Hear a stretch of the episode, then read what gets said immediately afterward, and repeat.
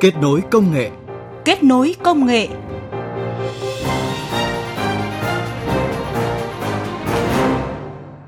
Biên tập viên Minh Khánh xin chào và cảm ơn quý vị và các bạn đang nghe chương trình Kết nối công nghệ. Chương trình được phát sóng vào ngày thứ Bảy và Chủ nhật hàng tuần trên kênh Thời sự VOV1 của Đài Tiếng Nói Việt Nam. Và ngay sau đây sẽ là những nội dung chính có trong 15 phút của chương trình hôm nay. Phát triển bằng khoa học công nghệ, đổi mới sáng tạo. 10% doanh thu để cho các cái hoạt động uh, nghiên cứu khoa học. À, chính sách làm sao giúp cho doanh nghiệp à, giảm bớt các rào cản trong hoạt động à, đổi mới sáng tạo. Trong bối cảnh cách mạng công nghiệp lần thứ tư phát triển nhanh chóng, đổi mới sáng tạo đã và đang trở thành động lực tăng trưởng mới cho Việt Nam. Giải pháp nào khuyến khích doanh nghiệp Việt đầu tư đổi mới sáng tạo? Nội dung được chuyển tới quý vị và các bạn ở phần đầu của chương trình Kết nối công nghệ tuần này. Bạn có thể nhìn quan sát mọi chi tiết một cách đa chiều. Chúng tôi đang cố gắng tiếp cận đông đảo công chúng và giúp họ hiểu giá trị của NFT là gì. Ở phần sau của chương trình, chúng tôi mời quý vị và các bạn ghé thăm bảo tàng NFT đầu tiên trên thế giới, nơi hội tụ nghệ thuật kỹ thuật số đỉnh cao.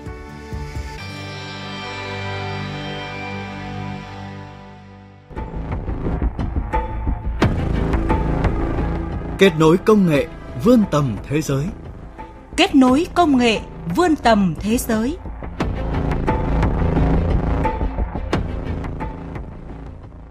Thưa quý vị, thưa các bạn, thế giới đang phát triển rất nhanh chóng do sự dẫn dắt của cách mạng công nghiệp lần thứ tư. Điều này đang có tác động rất lớn đến nền kinh tế thế giới nói chung và hoạt động của doanh nghiệp nói riêng.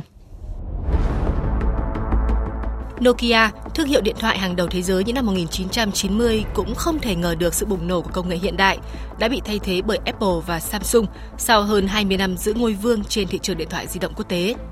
Tập đoàn công nghệ Google giới thiệu chiếc xe tự lái đầu tiên vào tháng 12 năm 2014 tại hội nghị dành cho các nhà phát triển của Google và chỉ trong vòng 5 năm, công nghệ xe tự lái đã có những bước tiến vượt bậc. Từ các dự án có thể, đến nay công nghệ này đã trở thành hoàn toàn khả thi và trở thành bước phát triển bắt buộc đối với ngành giao thông thế hệ mới. Năm 2008, dịch vụ chia sẻ chỗ ở Airbnb.com ra đời tại Mỹ, giúp kết nối những người cho thuê, chia sẻ chỗ ở với những người có nhu cầu như khách du lịch. Chỉ chưa đầy một thập kỷ, dịch vụ chia sẻ này đã bùng nổ thành nền kinh tế chia sẻ trên toàn thế giới. Vâng, thưa quý vị, cũng có thể kể ra đây thêm một vài minh chứng nữa như là Uber, công ty taxi lớn nhất thế giới nhưng không sở hữu chiếc xe nào. Hay như Facebook, nhà sở hữu thương hiệu truyền thông phổ biến nhất thế giới cũng không tạo ra bất cứ nội dung nào. Tất cả những điều này cho thấy đầu tư cho đổi mới sáng tạo đã và đang trở thành lợi thế cạnh tranh cho doanh nghiệp. Tại Việt Nam, nhiều doanh nghiệp đã nhận thức được điều này và đầu tư cho đổi mới sáng tạo, từ đó giúp doanh nghiệp nâng cao sức cạnh tranh, trụ vững và phát triển, thậm chí trong cả bối cảnh dịch bệnh COVID-19 nhiều khó khăn vừa qua. Tại công ty cổ phần Sao Thái Dương, hàng năm doanh nghiệp này dành 10% doanh thu để đầu tư cho công tác nghiên cứu khoa học và đổi mới sáng tạo. Nhờ nguồn lực này đã giúp Sao Thái Dương ngay từ rất sớm liên kết với các nhà khoa học tại các viện nghiên cứu, trường đại học để nhanh chóng phát triển thêm các dòng sản phẩm mới phục vụ cho công tác phòng chống dịch COVID-19 trong hơn 2 năm qua.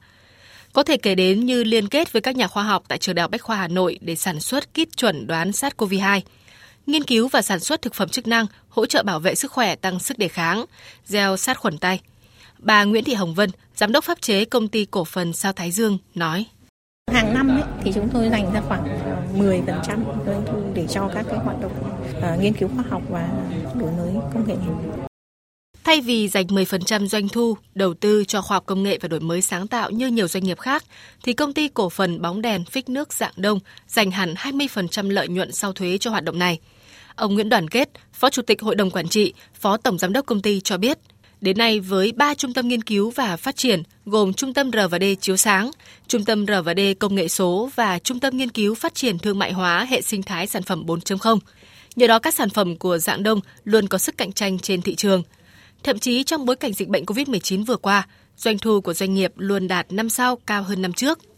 Với cái lựa chọn phát triển bằng à, khoa học công nghệ, đổi mới sáng tạo và cụ thể là chuyển đổi số thì à, ngay từ năm 2009 công ty Giảng Đông đã có liên kết hợp tác đầu tư khoa học công nghệ à, với các trường đại học lớn như trường Đại học Bách khoa Hà Nội, Viện Hàn Lâm Khoa học Việt Nam. Thế và hiện nay thì ở Giảng Đông chúng tôi có ba cái trung tâm nghiên cứu.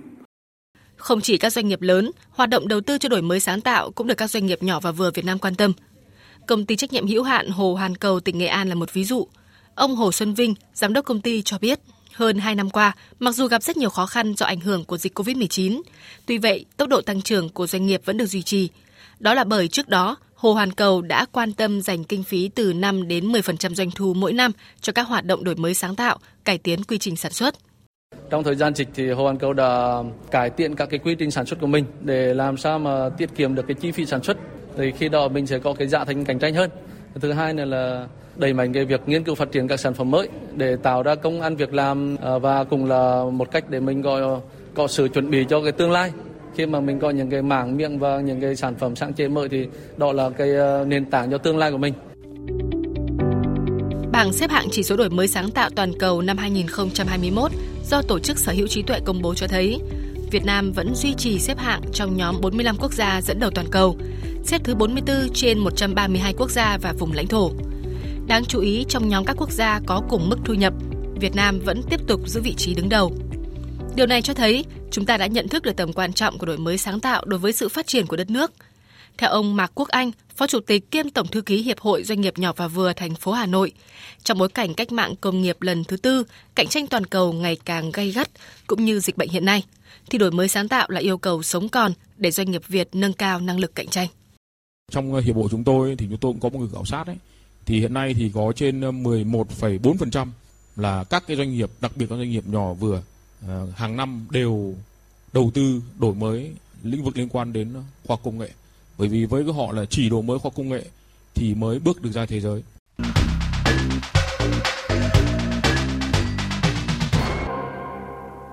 Thưa quý vị, đổi mới sáng tạo ngày càng có vai trò quan trọng để doanh nghiệp Việt Nam cạnh tranh và phát triển. Và như nhận định của Ngân hàng Thế giới thì đổi mới sáng tạo sẽ trở thành động lực tăng trưởng mới cho Việt Nam trong giai đoạn tới. Tuy vậy, khi mà thời gian qua, hoạt động đầu tư cho đổi mới sáng tạo trong các doanh nghiệp vẫn còn nhiều khó khăn, hạn chế, thì vấn đề đặt ra là thúc đẩy đổi mới sáng tạo tại Việt Nam như thế nào? Cần tạo động lực ra sao để doanh nghiệp vượt qua khó khăn thách thức và dám đầu tư cho đổi mới sáng tạo để từ đó phát triển bền vững? Quay trở lại công ty trách nhiệm hữu hạn Hồ Hoàn Cầu, đây cũng là một trong những doanh nghiệp khoa học công nghệ đầu tiên của tỉnh Nghệ An. Mặc dù nhận được nhiều sự hỗ trợ của cả Sở Khoa học và Công nghệ tỉnh Nghệ An và Bộ Khoa học và Công nghệ, tuy nhiên, như chia sẻ của ông Hồ Xuân Vinh, thì quá trình đầu tư cho khoa học công nghệ và đổi mới sáng tạo, doanh nghiệp này cũng gặp không ít khó khăn. Các cái sáng chế của Hồ Hoàn Cầu thì hiện tại có rất nhiều. Tuy nhiên là luật ờ, Việt Nam thì cũng chưa có cái định giá và cũng chưa có thể ờ, dùng chính cái tài sản trị thuế đó để có thể thế chấp ngân hàng hay là Ờ, mua bán thì có rồi nhưng mà thế chấp ngân hàng để vay hoặc là để thế chấp với các cái đình trệ tài chính thì là không không có. Thành ra đó cũng là một cái ờ, khó bởi vì là một cái sáng chế làm ra cũng rất là mất nhiều thời gian và nó có cái tiềm năng về kinh tế sau này. À, chúng tôi cũng mong muốn sở và bộ có thể đưa những cái dự án cấp cơ sở của doanh nghiệp thành các cái dự án của cấp sở hoặc là cấp uh, trung ương để từ đó là có những cái nguồn uh, tài trợ cho những cái dự án khoa công nghệ đó không chỉ thiếu vốn cho hoạt động đổi mới sáng tạo, thiếu thông tin, hạn chế về nguồn lực con người để tiếp thu và sáng tạo công nghệ cũng đang là những thách thức với các doanh nghiệp Việt Nam. Và đây là chia sẻ của ông Trương Vĩnh Thành, Phó Tổng Giám đốc Tập đoàn Sao Mai, tỉnh An Giang và ông Nguyễn Đình Hùng, Tổng Giám đốc Công ty Cổ phần Môi trường Công nghệ cao Hòa Bình. Khi mà tham gia nghiên cứu, tìm hiểu để mà tìm ra những cái mới, để đổi mới, thì chúng tôi gặp cái vấn đề thứ hai đó là kiến thức chuyên môn sâu trong rất là nhiều các lĩnh vực liên quan À, để giải quyết cái vấn đề đặt ra trong sản xuất. Ví dụ như có thể là những cái vấn đề liên quan tới điện tử tự động hóa hoặc là sinh học hoặc là hóa học hoặc là thực phẩm vân vân rất nhiều vấn đề. Và để những giải quyết những vấn đề này thì đôi khi cái trình độ của nguồn nhân lực của tại doanh nghiệp nó có hạn. À, chúng tôi chỉ biết ở mức độ vừa phải thôi chứ nó mà nói ở mức độ sâu á, cấp chuyên gia thì chúng tôi lại không có những người như vậy. Cái khó khăn thứ ba đó là thiếu vốn. Chúng ta biết là trong quá trình đổi mới sáng tạo thì phải tốn rất là nhiều các cái chi phí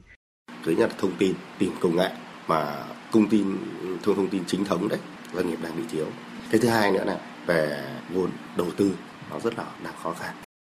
Mặc dù gặp nhiều khó khăn là vậy, nhưng điều đáng mừng là thời gian qua, các doanh nghiệp Việt Nam đã ít nhiều quan tâm đầu tư cho nghiên cứu và phát triển, đầu tư cho đổi mới sáng tạo, mà minh chứng rõ nhất, nếu như trước kia, đầu tư toàn xã hội cho khoa học công nghệ và đổi mới sáng tạo 70% là từ nhà nước, 30% từ doanh nghiệp, thì nay con số này đã cải thiện hơn nhiều, 50-50. Tuy vậy, như khẳng định của các chuyên gia, ngoài việc định hướng lại các chính sách khoa học công nghệ và đổi mới sáng tạo cho phù hợp với khả năng và nhu cầu của doanh nghiệp, thì để thúc đẩy đổi mới sáng tạo tại Việt Nam, đòi hỏi phải có một chương trình cải cách toàn diện với những cơ chế đột phá. Tiến sĩ Nguyễn Quân, Chủ tịch Hội Tự động hóa Việt Nam nhấn mạnh.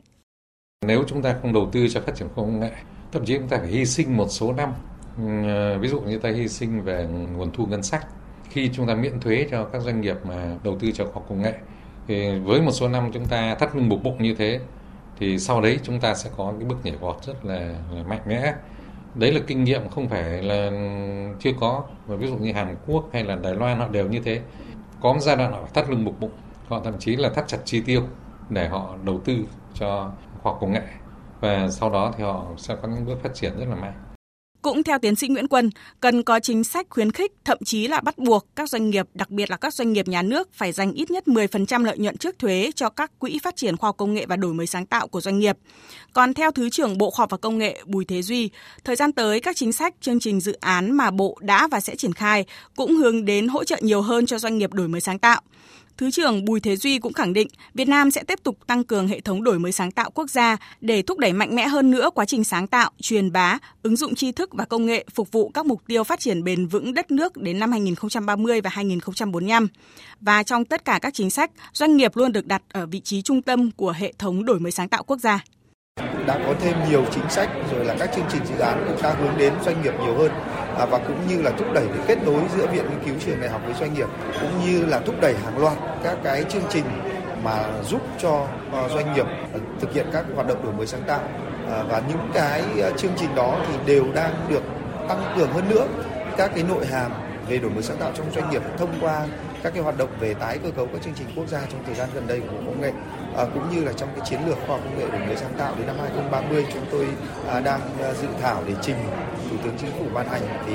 à, cũng đã có rất là nhiều các cái đề xuất kiến nghị về à, chính sách làm sao giúp cho doanh nghiệp à, giảm bớt các rào cản trong hoạt động à, đổi mới sáng tạo, tăng thêm động lực cho doanh nghiệp và chia sẻ cùng rủi ro đối với doanh nghiệp trong việc à, thực hiện các cái hoạt động đổi mới sáng tạo.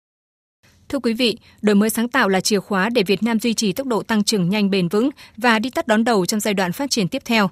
Thay đổi trong nhận thức và hành động của doanh nghiệp là rất cần thiết, phải thực sự quan tâm và dành nguồn lực đầu tư cho đổi mới sáng tạo. Nhưng quan trọng hơn nữa là những thay đổi trong các cơ chế chính sách đến từ phía các cơ quan quản lý nhà nước nhằm gỡ khó và tạo động lực cho doanh nghiệp đổi mới sáng tạo. Kết nối công nghệ vươn tầm thế giới kết nối công nghệ vươn tầm thế giới.